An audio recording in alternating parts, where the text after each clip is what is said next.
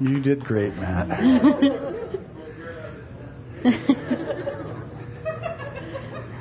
hey, good morning, everybody. Ooh, Mark, I'm really, really loud. I'm sorry. Uh, that's better. Thank you so much. Uh, as Matt was saying earlier, uh, we're taking a break from the Gospel of John for a little while here. And uh, last week we started a two part series on unity. Today we'll just reiterate 4 o'clock at Sharron Sheffield Park. We're getting together with a lot of other churches from Pastors United, and we are going to be worshiping together as a singular body of Christ in all of our diversity, coming together to uh, to celebrate the one God who saved us. So yeah, and this is not just racial and ethnic diversity, but this is diversity among different church denominations as well. And our goal in this is to reclaim our vital witness as right as Christians, as a united family of God.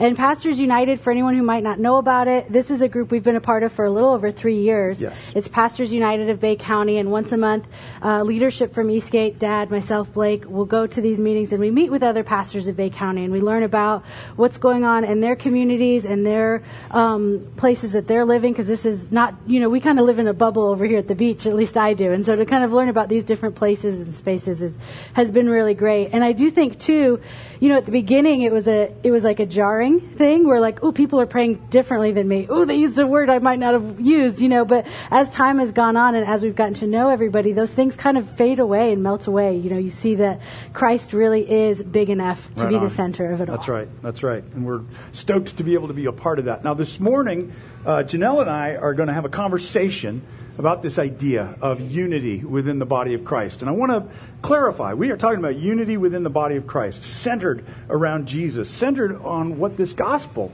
is all about. Last week we looked at Psalm 133, where the unity of God's family was described as being part of what was good in the creation that God made. And then we went on and, and, read in Acts chapter 2, where at the inauguration of the church and the outpouring of the Holy Spirit, the very first thing that God did was to unify us all together, breaking through language barriers and all those things that could divide us and, and brought us uh, together as one. So we think about this. Luther Stanford at City Church last week said, uh, Unity is a blessing of God poured out on his people. Something that we definitely want to keep in mind in this. Yeah, I think so because I feel like when I think about it, uh, a lot of times unity can feel like a really big undertaking or this impossible job that we're never going to accomplish. It can feel overwhelming. And I like that when we look at what the Bible has to say about unity, it's described as a blessing. Yeah. And I, and I like that. And I think back to the Garden of Eden and the paradise that was found there and all things working together in harmony. And even just if we go out to the beach, that's my favorite place. And the, the harmony of all the things working together there, the sand and the water and the sky and the birds and the fish, all creating this paradise that this you beautiful know, ecosystem. Yeah, that, people together. travel thousands of miles to go see this paradise. You know, because it's it's amazing. Um, I'm just thinking about my husband who hates the beach. He's probably like, uh, "Can we have another example?" But that's the one we're using. and uh, but I was thinking about that with the Bible and, and what we learn from the Bible is God's invitation to take part in that paradise. That we have the opportunity to not only live here in this paradise, but we have the opportunity to take part in creating that paradise in the way that we treat one another and our fellow human being. Right on. You know, and that is, I mean, you know, that's awesomeness as we're describing it that way. But, but, you know, in a theor- theoretic sense, it's beautiful. But, but we all know that the church is far from being what you're describing there. I mean, paradise is not the descriptor that I would use to describe the condition of the church right now. We're a long way from that kind of uh, unity. But That's kind of a downer response well, to the know, picture of paradise I just painted, but but I get it. I get what you're saying. You're not wrong. I mean, it doesn't take long to to look at the news or to look at the world around us to see that unity. We, are not there. It's not like or to look at the church as a whole. Yeah, yeah. So what should our response be then? If we're seeing that we're not there, should you and I this morning come up with some like really simple, clean cut rules for us to follow? Rules. Yeah. we could do that, or we could look at Scripture instead, because we saw at the outset what God intended all along was a, a, a, unified family of, of His people. And, and we also know that, that when, when God first inaugurated the church, He poured out that Spirit, He poured out His Spirit, and, and, and we were unified. The church was unified. But as we keep reading, we realize it didn't take long for that unity to be challenged. We just go a few chapters forward in the book of Acts, and all of a sudden there's a conflict between the Hellenistic Jews and the Jewish people from Jerusalem. And so then all of a sudden they had to start mediating and trying to figure out an intentional way of getting, you know, past these things that that could have divided what God had united in that. And so the question is, how do we how do we retain this unity that God intended? We can look at the history of the church and realize we haven't done it well. Uh, but how can we go about this? When it's so difficult to maintain unity, how can we go about the process of unity? That's the question. Yeah, I get, I, I hear what you're saying, and I do think that Scripture does need to be the anchor right. for why we do this. You know, there are so many parts of our culture right now that like unity is is important there, like and I could yeah, it's kind of a buzzword, and and I could see somebody maybe seeing us have this conversation and think that we're talking about this to maybe try to be cool with that part of the culture. we're never going to be cool. we'll never be cool. So that's off the so table. don't we worry. Don't we're not trying to be cool. We that know will that will never be us. But I think that there's a distinction in that they're trying to accomplish this without God. Mm. You know, that, that takes us, you know, there's an effort that, towards unity with the Christian culture and the Christian church that goes so much further back and is so much deeper than what the culture is representing here. And the, the culture, it seems like it's trying to imitate God's intent, but almost often without God. Exactly. And that's the thing. We don't want another Tower of Babel.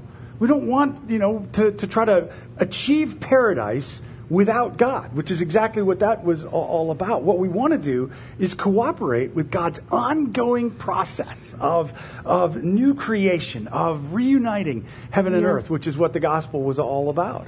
Yeah, so this is about taking our holy place, our holy place among the reunification of heaven and right earth on. and our fellow human being. Right on. Amen. That's right.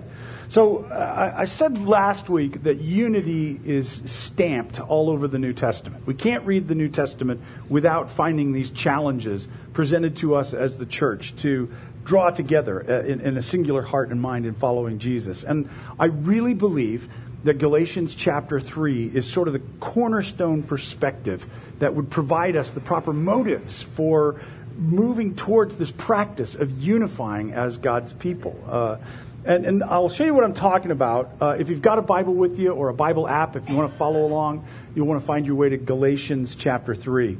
If you're using an app, you're probably there already. If you're using an analog old school Bible, you go through, you know, the Gospels, you get to Acts, you get to Romans, 1st and 2nd Corinthians, and then you're at Galatians. Galatians is a book that was written by the Apostle Paul where he is addressing an interloping error that had come into the churches there in the province of Galatia in Asia Minor. Uh, the errors that had, had crept in had to do with retaining one's position with God by holding to the Old Testament law or the law of Moses, all the rules and the, the, the uh, codes of conduct there. So the effect of this error was multifaceted. It, it affected several different things uh, in, in, that. So you're saying that Paul is writing to a group of Christians, right? Yes. And some are Jewish and some are Gentiles or not Jewish. Correct. And they have different ways of think of figuring out the best way to follow Jesus. And the Jewish people are saying the best way to do it is to keep all the laws of the Old Testament and also believe in Jesus. Yes. Right? And, and okay. The, and, the, and the culmination of that effect was requiring that Gentile people live as, as Jewish people. Okay. And, and so that made people feel uncertain about their salvation, certainly made them feel uncertain about their place with God, but it also had the effect of elevating the Jewish perspective and, and, and marginalizing or diminishing the other cultural perspectives that were there in this singular church. It created division based on bias among God's people. That's what prompted Paul to write. So when we're reading this today, should we be judging the Jewish people who are doing this, or who should I be judging when I read this? Yes, very interesting. Uh, that's a good point, though, because we want to be very careful that when we say things like this, we are not trying to encourage any sort of anti Semitic mindsets. This was happening in that particular context, but the issues didn't have to do with being Jewish. It had to do with being a human being who has a tendency to always gravitate towards their own cultural point of view and assume that it's superior to their, their neighbors. And so the same thing was happening in the book of Romans, but the issues were reversed. It was the Gentile people who were marginalizing the Jewish people, and Paul had to correct it there. Why? Because it was creating division, and Paul's emphasis over and over again has to do with unity. So if I go into this judging people, I'm kind of like the people Paul was writing to to say, stop it. exactly. exactly. okay, so uh, the goal then is to kind of go in with an open mind and consider what roles I might be playing. Yeah, see, this is the. So she brings up such a great point because. Oh, thank you. No, no, no, no. But but so I didn't mean to say no, no, no. I just mean shut up. But the, the, the, the thing is, is we have such a tendency to do that, to read the scriptures to figure out who to judge, right? That's not what the scriptures are there for. The scriptures are there as a mirror. We're called to, to put ourselves in the sandals of both the perpetrators of what was going on here that was erroneous, as well as the recipients of that error, and try to discover how it is we can move our way through this according to God's values and His purposes without falling in, into those, those traps. Uh, so uh, let's read. If you're there in Galatians 3, we'll, go ahead and read uh, verses 1 to 3. Janelle, you know you want to read that? Yep. Okay. O foolish Galatians, who has cast an evil spell on you? For the meaning of Jesus Jesus Christ's death was made as clear to you as if you had seen a picture of his death on the cross. Let me ask you this one question. Did you receive the Holy Spirit by obeying the law of Moses? Of course not.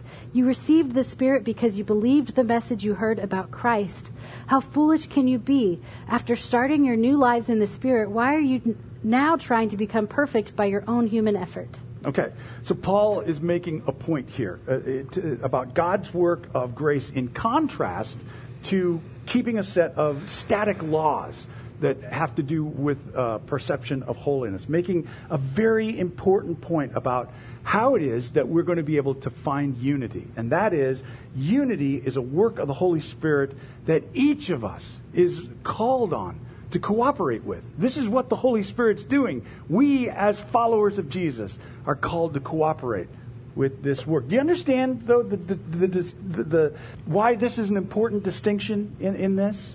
Yeah, do you? No, I'm, I'm talking to you. I'm, oh. talking, I'm asking you. Me? Um, okay, so so you're asking if I understand the distinction between trying to perfectly follow the laws in the Bible, and particularly the Old Testament, versus following the Holy Spirit and the guidance of the Holy Spirit? Yeah, yeah. Cooperating? It's, yeah, it's that, but it's actually even, it goes even deeper than that because it's a distinction between human effort and the Holy Spirit empowering a new humanity to live differently from the patterns of this broken world. That's what this is about. I guess, when, if, if I'm being honest, when I think about it, trusting the Holy Spirit sounds a lot scarier to mm. me to do. You know, the law and the the rules that we call, you know, some people say law, some people say rules, right? Sure. From the Old Testament and the Bible, they feel like they're more within my control. They seem like something I can make more sense of. It's something also that if I'm like trying really hard to follow these laws, I can look pretty good to other people around me. At like, least outwardly. Yeah. yeah. but the Holy Spirit can be kind of a wild card. Yeah. The Holy Spirit does not seem to care about my reputation with other people and how good I look. As the whole ministry of Jesus kind of yeah, points so out. I understand though that the Holy Spirit would be like a medicine working inwardly, like identifying disease. We sang about that today. Oh yeah, yeah. identifying disease and, and trying to, to to cure that disease and work on that. So if I were to step back and look at this, it would, yeah, I guess be the difference between an outward show and the heart following the Holy Spirit. Yeah, yeah, that's that's the great way to word this, and that's the the, the crux of this. This is this is a reminder that this is God's work in us, but this is His intentional work in us to transform us, which reminds us then that none of us can just say, well, you know what. I don't like people over here because that's just the way I was raised. I mean, that's, you know, how I've been. I can't help how I feel. I just don't like that. We can't think like that because the whole point is the Holy Spirit's work is to, to lift us up from the sin that we were conceived in and, and to, to challenge and to, to heal us from those things, to transform us into what it is that we were originally created to be, the humanity that God intended us to be. That's the work uh, uh, of the Spirit. And so that's going to be all of these things, and it definitely includes any sort of bias or prejudice we would have against any other group of people. But what about people who like vote differently than me? like if there's people that I'm like, how as a Christian could just, they vote? Just jump on in there, get into the hot topics. Don't even yes, but this includes politically, this includes gender, this includes economic status, this most definitely includes race as it as it touches us in the body of, of Christ. Anything that we use as an artificial barrier and false bias for valuation of our fellow human being. That's what God is addressing in this. That's what God is seeking to undo. So within the body of Christ, it's absolutely crucial that we pursue unity among our fellow believers, those who claim Jesus Christ as our Savior. The church has been commissioned to reveal what it will look like on earth when heaven and earth are reunited. So within the body of Christ, this is our practice field for, for how we learn how to do this so that we are informed about how we carry ourselves in the larger world. And again, this doesn't mean that we're not going to have differing convictions. It's not uniformity. We'll have differing convictions or interpretations on how it is that we're going to live this out. But, but we hold those beliefs without, without valuation or demerit of those who may think differently or interpret differently. Yeah, when you say that, you know, what I think about is, I guess an example of that would be when I encounter people who have different convictions about women in leadership in the church. You know, it, it's hard for me sometimes to to have those interactions because it can feel dehumanizing when they, they think I shouldn't be up here or shouldn't speak on a Sunday morning or shouldn't be in leadership. And it's dehumanizing and it's something that I know is never going to go away as long as I work here and do this. Mm-hmm. And one thing that you've encouraged me from the beginning and, and really challenged me with from the beginning was to never judge people with those convictions or to get angry with them for those convictions. I mean, there's honestly, there was never space in the conversation to say, how dare they or what's wrong with them. But before I could even really get a chance to say such sentiments, you would often ju- jump in and say it's really important that we that we respect these other people's convictions, that we on. don't judge them, that we allow for it, and we allow for those convictions the same way we would hope that they would allow for our own. That's right. And it was frustrating at first because I wanted you to have this like righteous anger with me. Um, but mostly because I kept going, He's like, not now. Um, no, but it, but it was really challenging. Um, I would say at first, but it's something that since living that out and trying to live that out, I have found so much freedom and love right in that space, and that that it, it provides a way for me when somebody shares those convictions that I can be truly understanding and truly loving. And there's a freedom in that, and that I don't need to stop what I'm doing and try to convince them to think differently. I don't need to stop what I'm doing and try to convince them to change.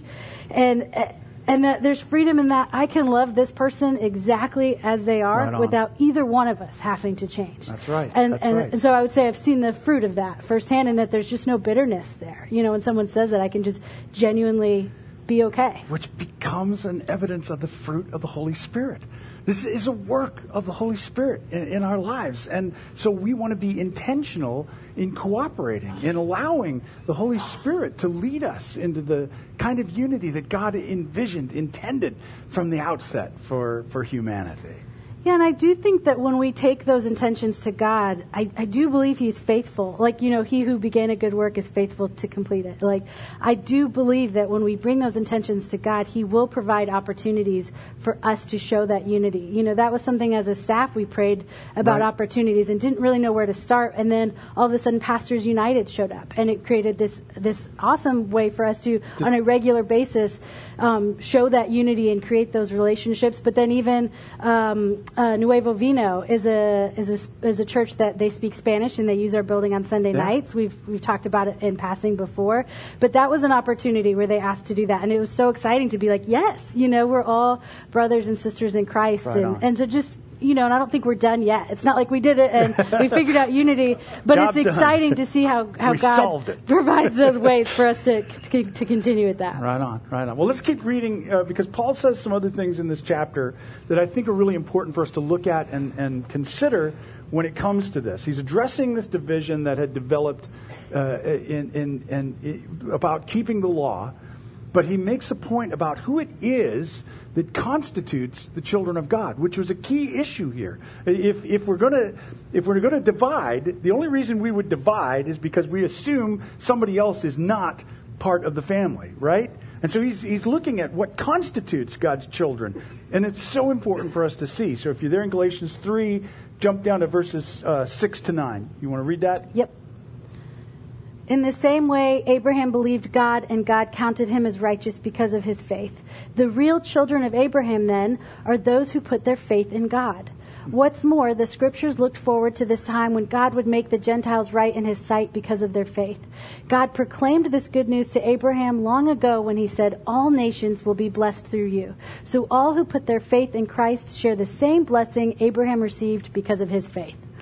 This is, I just, I'm sorry. I got stoked at that passage of Scripture. This is the seminal point of the gospel. This is, he's pointing out here, he's bringing it back to that. The original promise made to Abraham, God made to Abraham, it's through you, Abraham, all the nations of the earth are going to be blessed. God fulfilled that through Jesus. Through Jesus, all the nations now come in, which means God's family is no longer limited to one ethnicity. All the nations, all the races, all people are now identified as God's children through Christ. Such an important thing to keep in mind. You know, something that when I first read this, I think, okay, yes, I need to make sure I'm remembering to include other people. But it sounds like really what I should be thinking is I am part of the people that were included. Yeah. like I, you know, the, the Gentiles Paul is talking about making space for is us. And it's only through Christ that we have that connection. And so I do think when we remember that we are the people we're talking, he's talking right. about here, um, it can help us, I think, in prioritizing to include other people. That's right. And I'm, I love that you're saying that because Paul says the exact same thing in Romans chapter 11. You don't need to turn there, I'll put it up on the screen. But look at this. He says, Some of these branches from Abraham's tree, some of the people of Israel have been broken off. And you Gentiles, that's most of us here, and you Gentiles who were branches from a wild olive tree have been grafted in. So now you also receive the blessing of that God has promised Abraham and his children, sharing in the rich nourishment from the root of God's special olive tree, speaking of Jesus there. But you must not brag about being grafted in to replace the branches that were broken off. You are just the branch, not the root. Wow. So you're saying what I just said wasn't an original concept? okay, well, I guess the fact that Paul did it gives it a little more credibility, but yeah, Paul can, ca- That didn't start with me, you, okay. I guess. Yeah, but see, it reminds me of something that Mike Yaconelli wrote in his book Messy Spirituality. He says, "We are the uninvited who were graciously allowed into the party, and now we stand at the door, making sure no other uninviteds get in. We stand around trying to keep out what we consider to be the riffraff when we ourselves didn't even belong Yeah. there. It was God's grace that brought us in. So Galatians." And really, the whole New Testament is, is telling us that God has always planned on having a multinational, multi ethnic family of faith. This was always God's intent. so unity is not going to go away from God's plan, and it's No. not like since the culture started, parts of the culture liked it, God was like, "Oh, me too." like this was there long before, No. and it, and so based on what Paul's saying, it sounds like if we want to get in on the gospel and what the gospel is all about, we need to cooperate with this idea of unity, Of unity and the the belief body. that unity is central to how we live out our Right lives. on, right on. So then that prompts me to think about Eastgate. I mean, you know, how can we be more representative of the gospel here at Eastgate? How can we better represent a multicultural uh, cooperative in Christ that the gospel is meant to, co- to proclaim?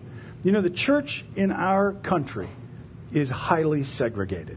And if you take the time to, to research our history. And I'm not talking about some sort of hidden research or secret things. It is wide open. It's laying on the surface right there. This is intentional. The segregated church that we have in our country is intentional. the black church and the white church, that is not by accident. That was an intentional move. Now, look, I can I, I, can imagine thoughts. You know, uh, uh, well, I, I didn't do that. And granted, I realize nobody in this room did that. None of us did that, but we inherited that. So what are we going to do with it? We inherited it. What will we do to see to it that it comes back in line with God's original intent? Yeah. Yeah. you know, it's something With that. a mic, I'll drop. No, I won't. I won't do it. I'm sorry. It's something though that you're saying we can look back and easily see the ways that the generations before us were intentional about that. And it makes me think and wonder what will the generations after Hmm. us look at us and say we were intentional about? Like, what will they look back on our generation and say, yeah, you see that? That was no accident. They were intentional about that. I'll just let that sink in for a minute because that's one of those, yeah. And listen, I don't have the answers for this. I mean, you know, I, I'm excited about it. I'm passionate about it.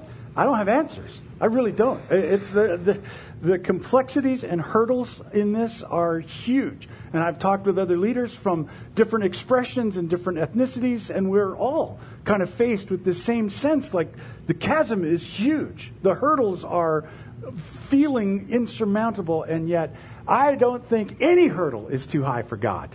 I don't think any of this is impossible for the God who created us to begin with. And, and so if we're to be open to what it is that He's doing, I think He will lead us in the ways that, uh, that promote this kind of unity. Yeah, and that goes back to what Paul was describing earlier in Galatians with trusting the Holy Spirit Right and on. trusting the Holy Spirit to guide us.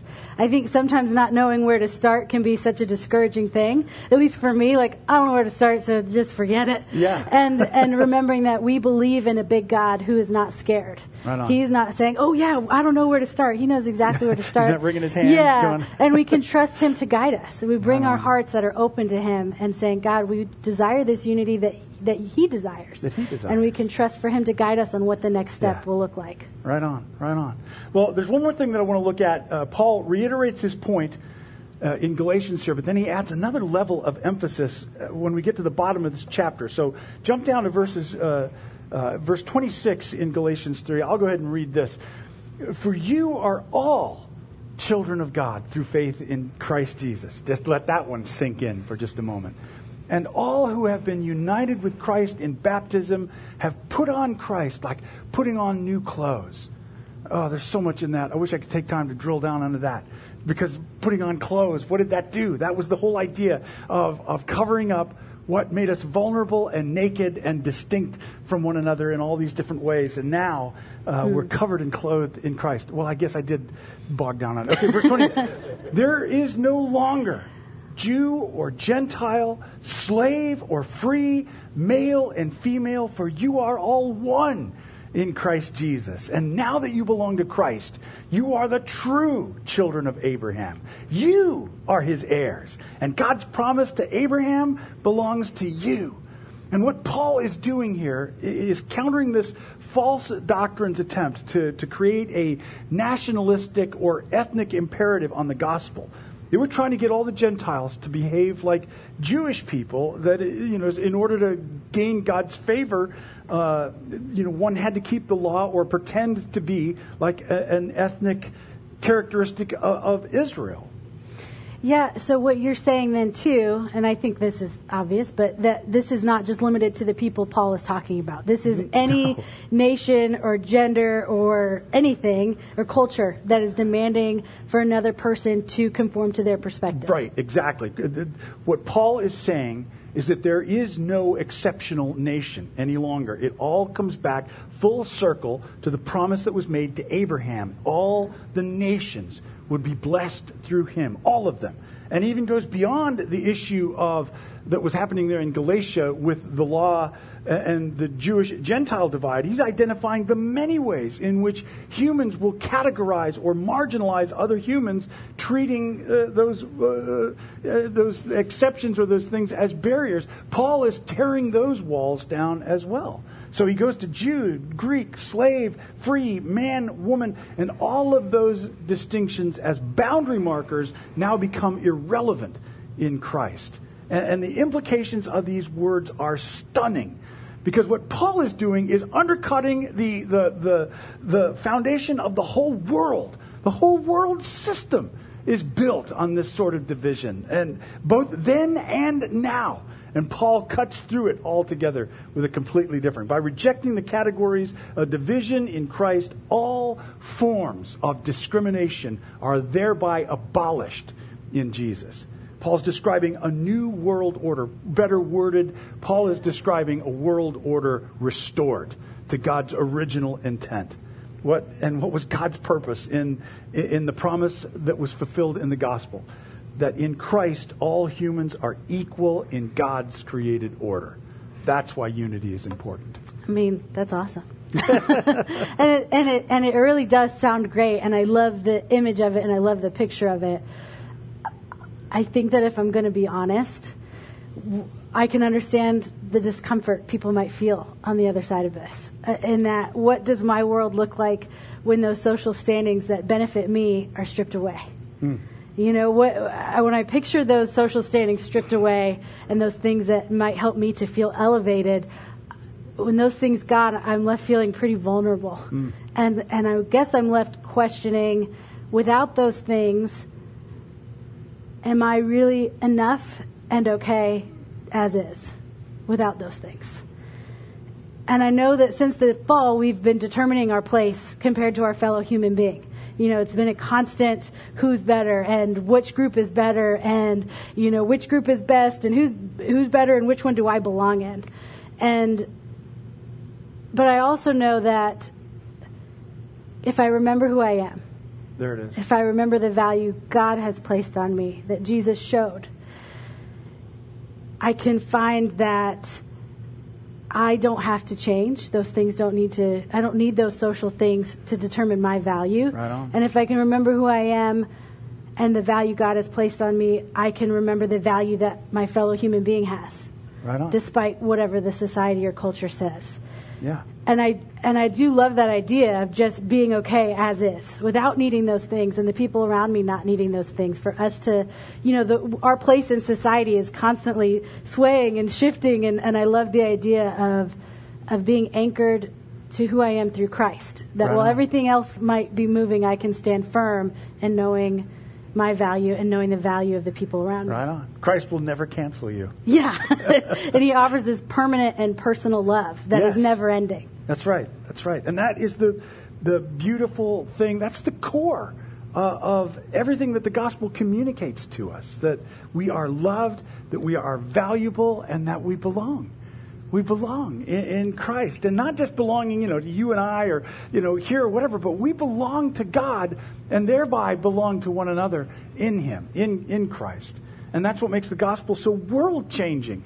It's not been attempts at, at forcing moralism or demanding conformity to our beliefs. What makes this a world changing faith is our belief that God is love and that He never gives up on this human race and continues to stretches his hands out to offer that love, that redemption, that new world that he has waiting in the wings. That's what changes everything. I love it. Right I agree. okay. well, so so as we leave here today, I do think I just keep thinking back to what is it that we want the next generation to know that we were intentional about. Yeah. You know, what do we want to be known for? Right on. Right on. I know for myself that I want to move into the glorious world that the gospel creates. I'm, I'm, I don't know about you, but I'm pretty sick of war.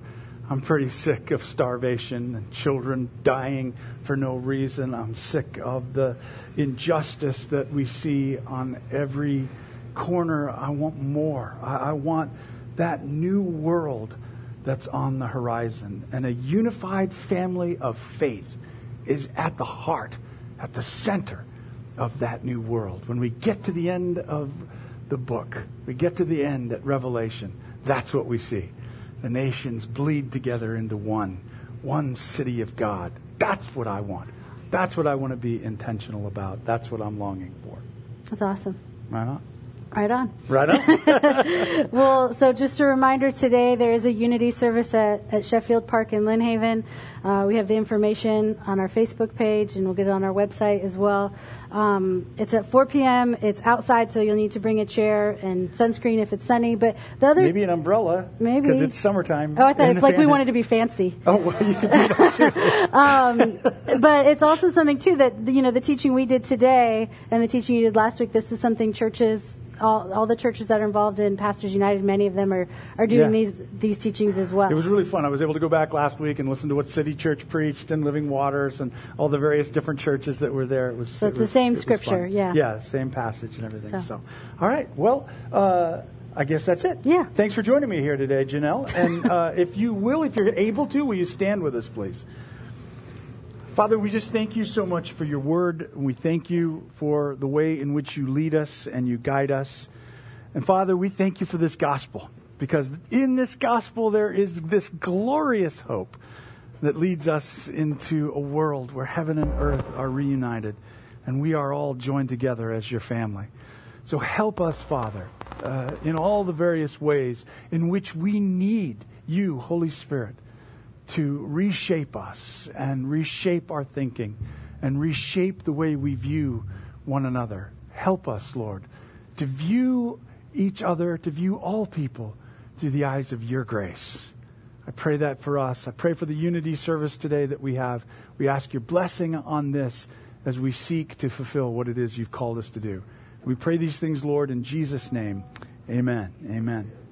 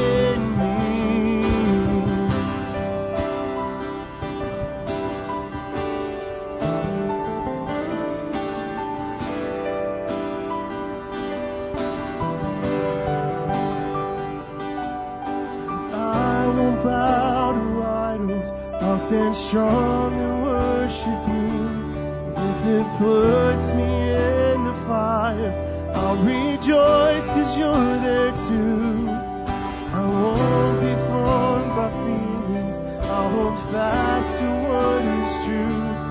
If the cross brings transformation, I'll be crucified with you.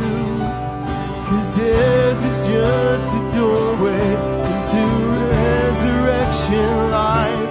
If I join you in your suffering, then I'll join you